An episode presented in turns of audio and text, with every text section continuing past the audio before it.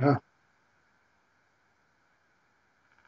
Totally, dude. So my story kind of, dates all the way back into, school, elementary. I was a DNF student, still was all the way through high school. I had to, get my butt into gear because I was always kind of taught that if I don't get my grades up, I'm going to be a ditch digger. And I graduated high school with a 2.0 GPA, which is the requirement to graduate high school. I was always led to believe that in order to be successful, I need to have good grades in school, go to college, graduate, get a job, retire at 68, 69, 70, whatever it is right now.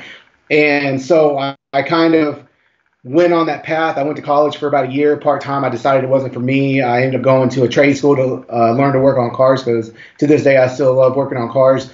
And I thought that that was going to be my gateway to making more money. And little did I know that all the money they said I was going to make was just a marketing thing to get me to go. And so just kind of fast forward, I've been in automotive for quite a while.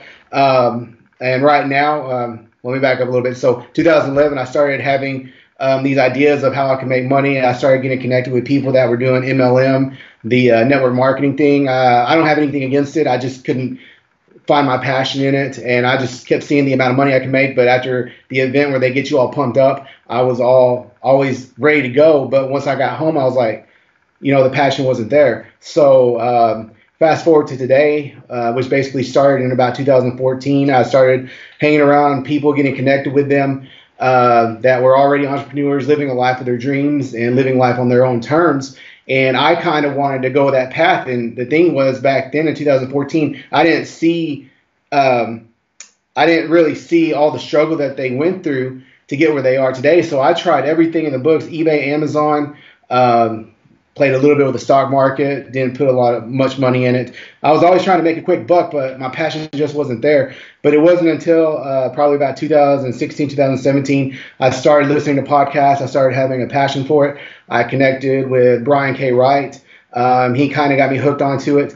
And he basically, I started my own podcast this past August. And I'm still going. I've attended 2 events this year. The latest one I went to, Unleash You. I was inspired to write a book, so I'm in the process of writing. This podcast is a part of the C-Suite Radio Network. For more top business podcasts, visit c-suiteradio.com.